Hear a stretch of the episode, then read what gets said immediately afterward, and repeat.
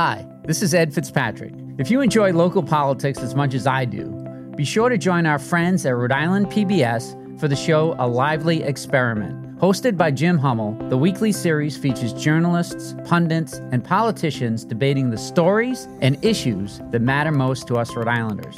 Tune in to A Lively Experiment and be part of the conversation. Fridays at 7 p.m. on Rhode Island PBS and wherever you get your podcasts.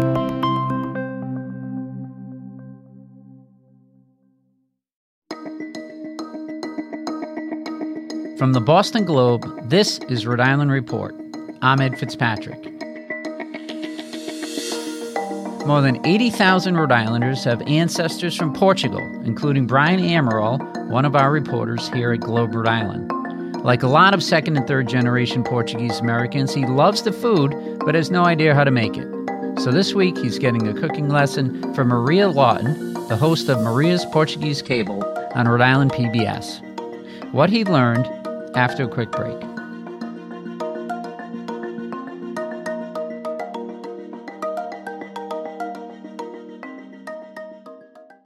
When you want to go beyond the headlines, let me recommend Rhode Island PBS Weekly. Rhode Island PBS Weekly is an award winning news magazine broadcast that gives you the full story, powered by investigative journalism and narrative storytelling. New episodes of Rhode Island PBS Weekly drop Sundays at 7:30 p.m. on Rhode Island PBS. Watch past episodes at ripbs.org slash weekly. That's ripbs.org slash weekly.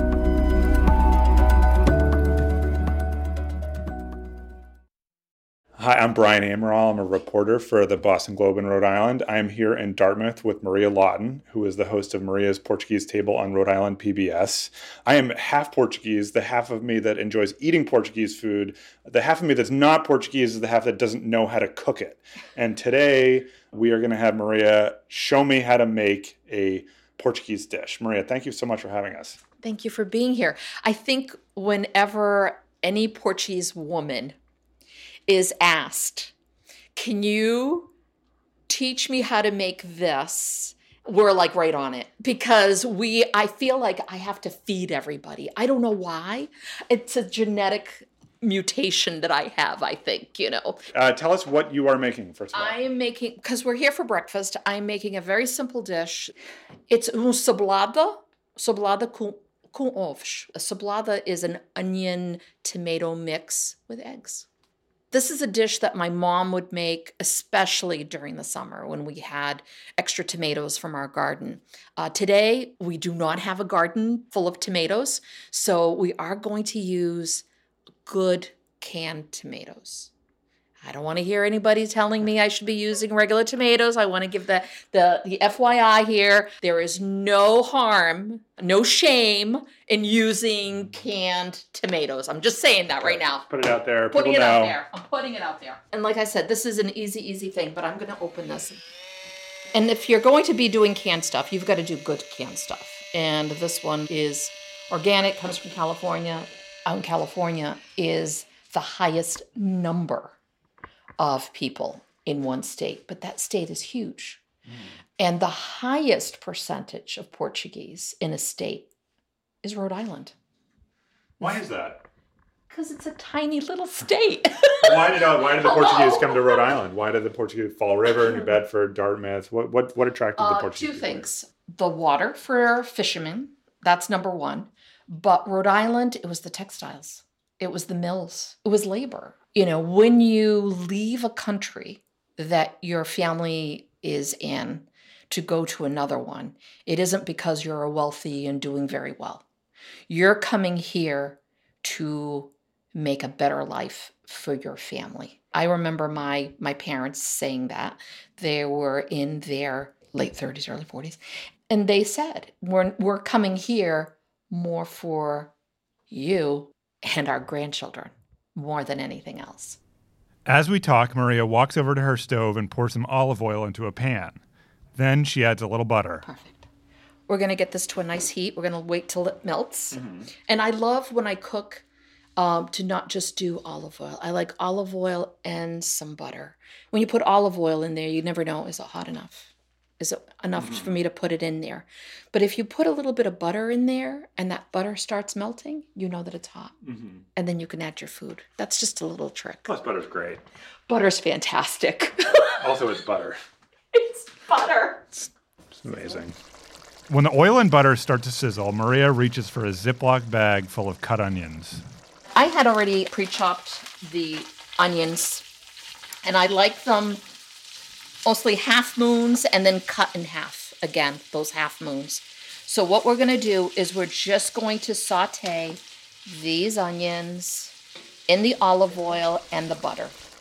Tell me about your heritage. You were born in the Azores, right? I was born in the Azores, yes. We came here in the mid 60s, and I was six years old at the time. All my neighbors were all people that my parents knew from the same island, from the same village, and everybody knew everybody. It, it was like it became an enclave. Why is it important to keep on to these traditions? For me personally, um, I, I grew up uh, very close to my family and especially my grandparents. We lived in the three family. My family lived on um, the first floor. My grandparents lived on the second. This is my and the third floor was my aunt and uncle. And when I would come home from school, I would go to the second floor to see my grandmother and my grandfather, and they'd always have a dessert for me waiting for me from school. And my grandfather would have history lessons with me, and he would be telling me how great the Portuguese are. This is what we did. This is our history. And never forget who you are. Never forget who you are and where you come from. And food is that part of any nationality that brings you in to your culture. Growing up, Maria loved making food, but she left the Portuguese cooking to her mother. That all changed about 10 years ago. In a short period of time, I lost all the people that I loved and adored, and that was, you know, my grandmother, my mother, my my grandfather. It was just like everybody, you know, come up from air after grieving one, and another would die. It was just like, ugh. It was a very dark, dark time. And when I came up from air after all of that, I realized that I was losing. I lost everyone. And now I have three daughters that are half Portuguese and half English Irish, and they can't forget where that half came from because that is so important. So I wrote a book. I wrote a cookbook, and it I did not think anyone would ever see it because I made it. I wrote it for my my girls, my nieces and nephews, my sisters, but you know, it had another thing in mind. It has a mind of its own, the book. Eventually, that cookbook got published and sold pretty well, which inspired Maria to make a TV show. When I was doing book signings and book talks, that's when people would ask me, "Why aren't? Why don't we have a cooking show? Why don't? Why isn't there something on TV that talks about the Portuguese? There's every other nationality except for Portuguese." And someone had said, "You've got to go to Rhode Island PBS." So I thought, okay, let me go to them. Let me call I don't know who I'm going to talk to, but I'm going to tell them that they need to do this. And they actually took my call. I made an appointment. I went in and I sat down with a table full of people and told them that I think they need to do this kind of show. And at the end, they're like, that's a great idea, Maria go right ahead. And I'm like, what do you mean go right ahead? I have no idea what you're talking about. I'm coming here to tell you this is something you should be doing. Mm. And I'm like, I, I have no idea. I have no idea what to do. Since then, Maria's filmed two seasons. The second one comes out later this year. Now it's like I'm on a mission. I'm on a mission to make sure that people see their culture on TV, which is something they did not see before, unless you were watching a uh, Portuguese uh, show but I wanted it in English language because the third, sometimes second, third, fourth generation, they do not speak the language, but they still want to know about their culture. It's literally a love letter to my culture. That's how I see it. Back in the kitchen, the onions in the pan are turning a golden brown. We're not going to caramelize this. If you caramelize it, it would go even one step further. It'd almost be brown. So at that point, that's when you put in your garlic. And I get garlic during the summertime, and you can freeze it. And you can have garlic in your freezer for up to a year. And now we're gonna add the the diced tomatoes.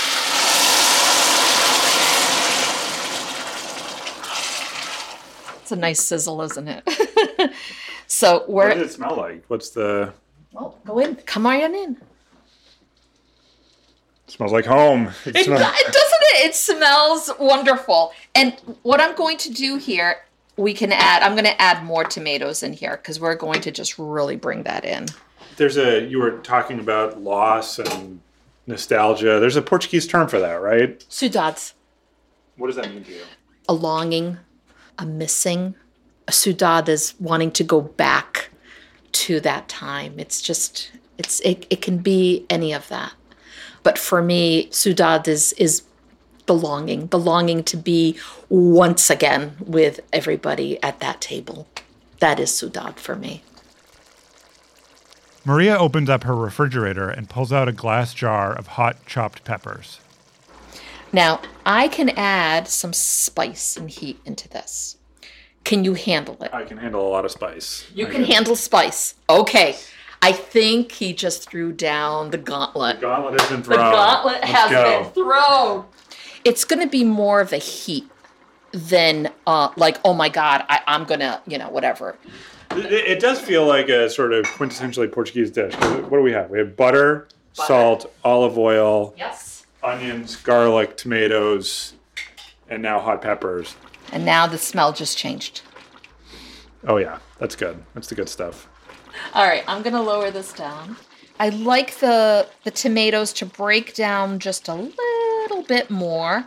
Um, as you can see, the garlic, I like it in big chunks um, because I personally like garlic. I think we have like four cloves of garlic here.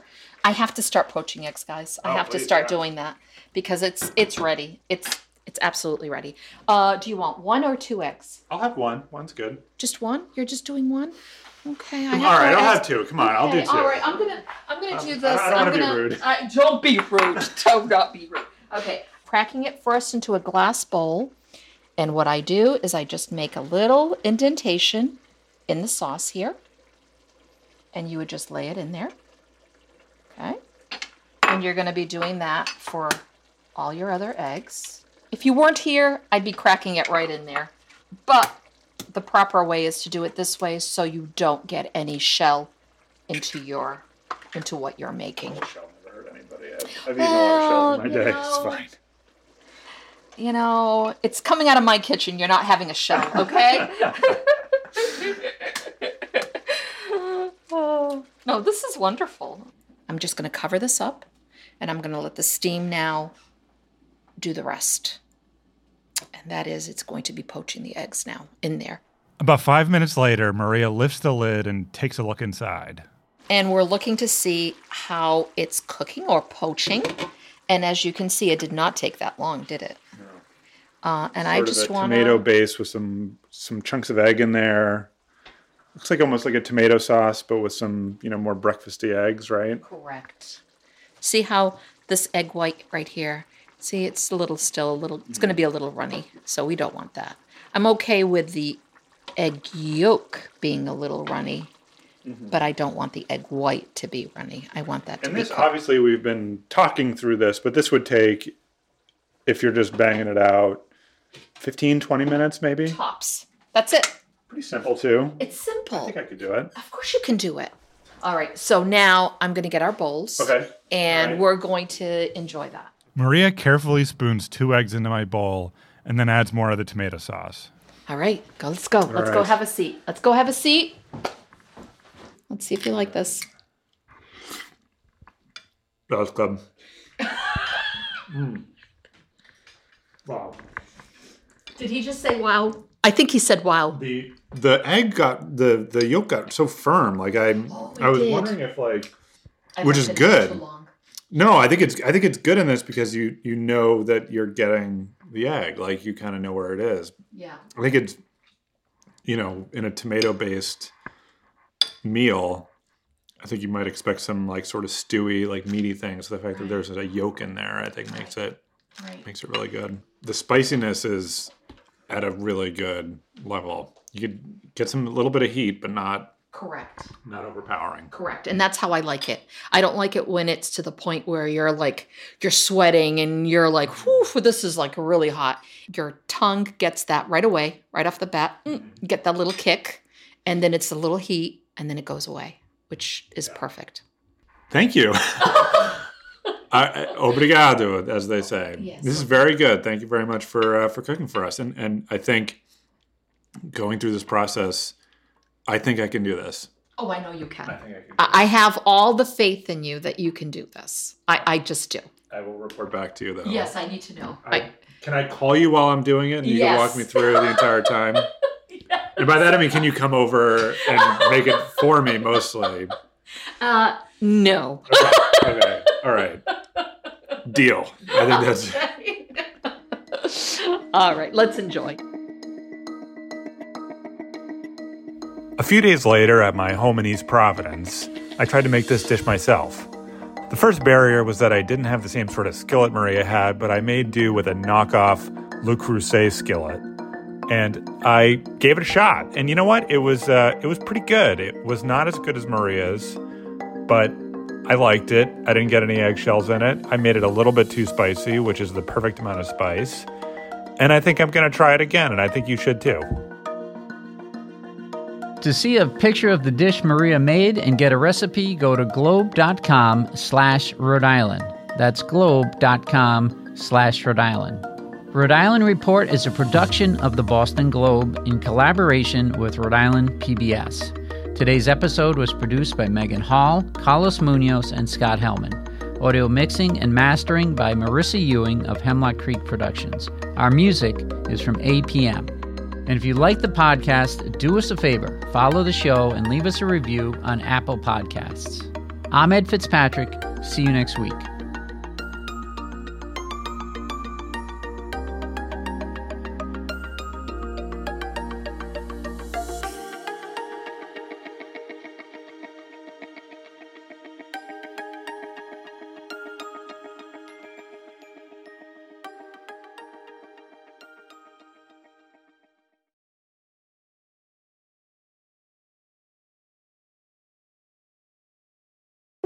Looking to binge watch all your favorite PBS shows? You need Rhode Island PBS Passport, Masterpiece, Antiques Roadshow, Rhode Island PBS Weekly, and many more. Watch them all anytime and from any streaming device. Learn more about this member benefit at ripbs.org slash passport. That's ripbs.org slash passport.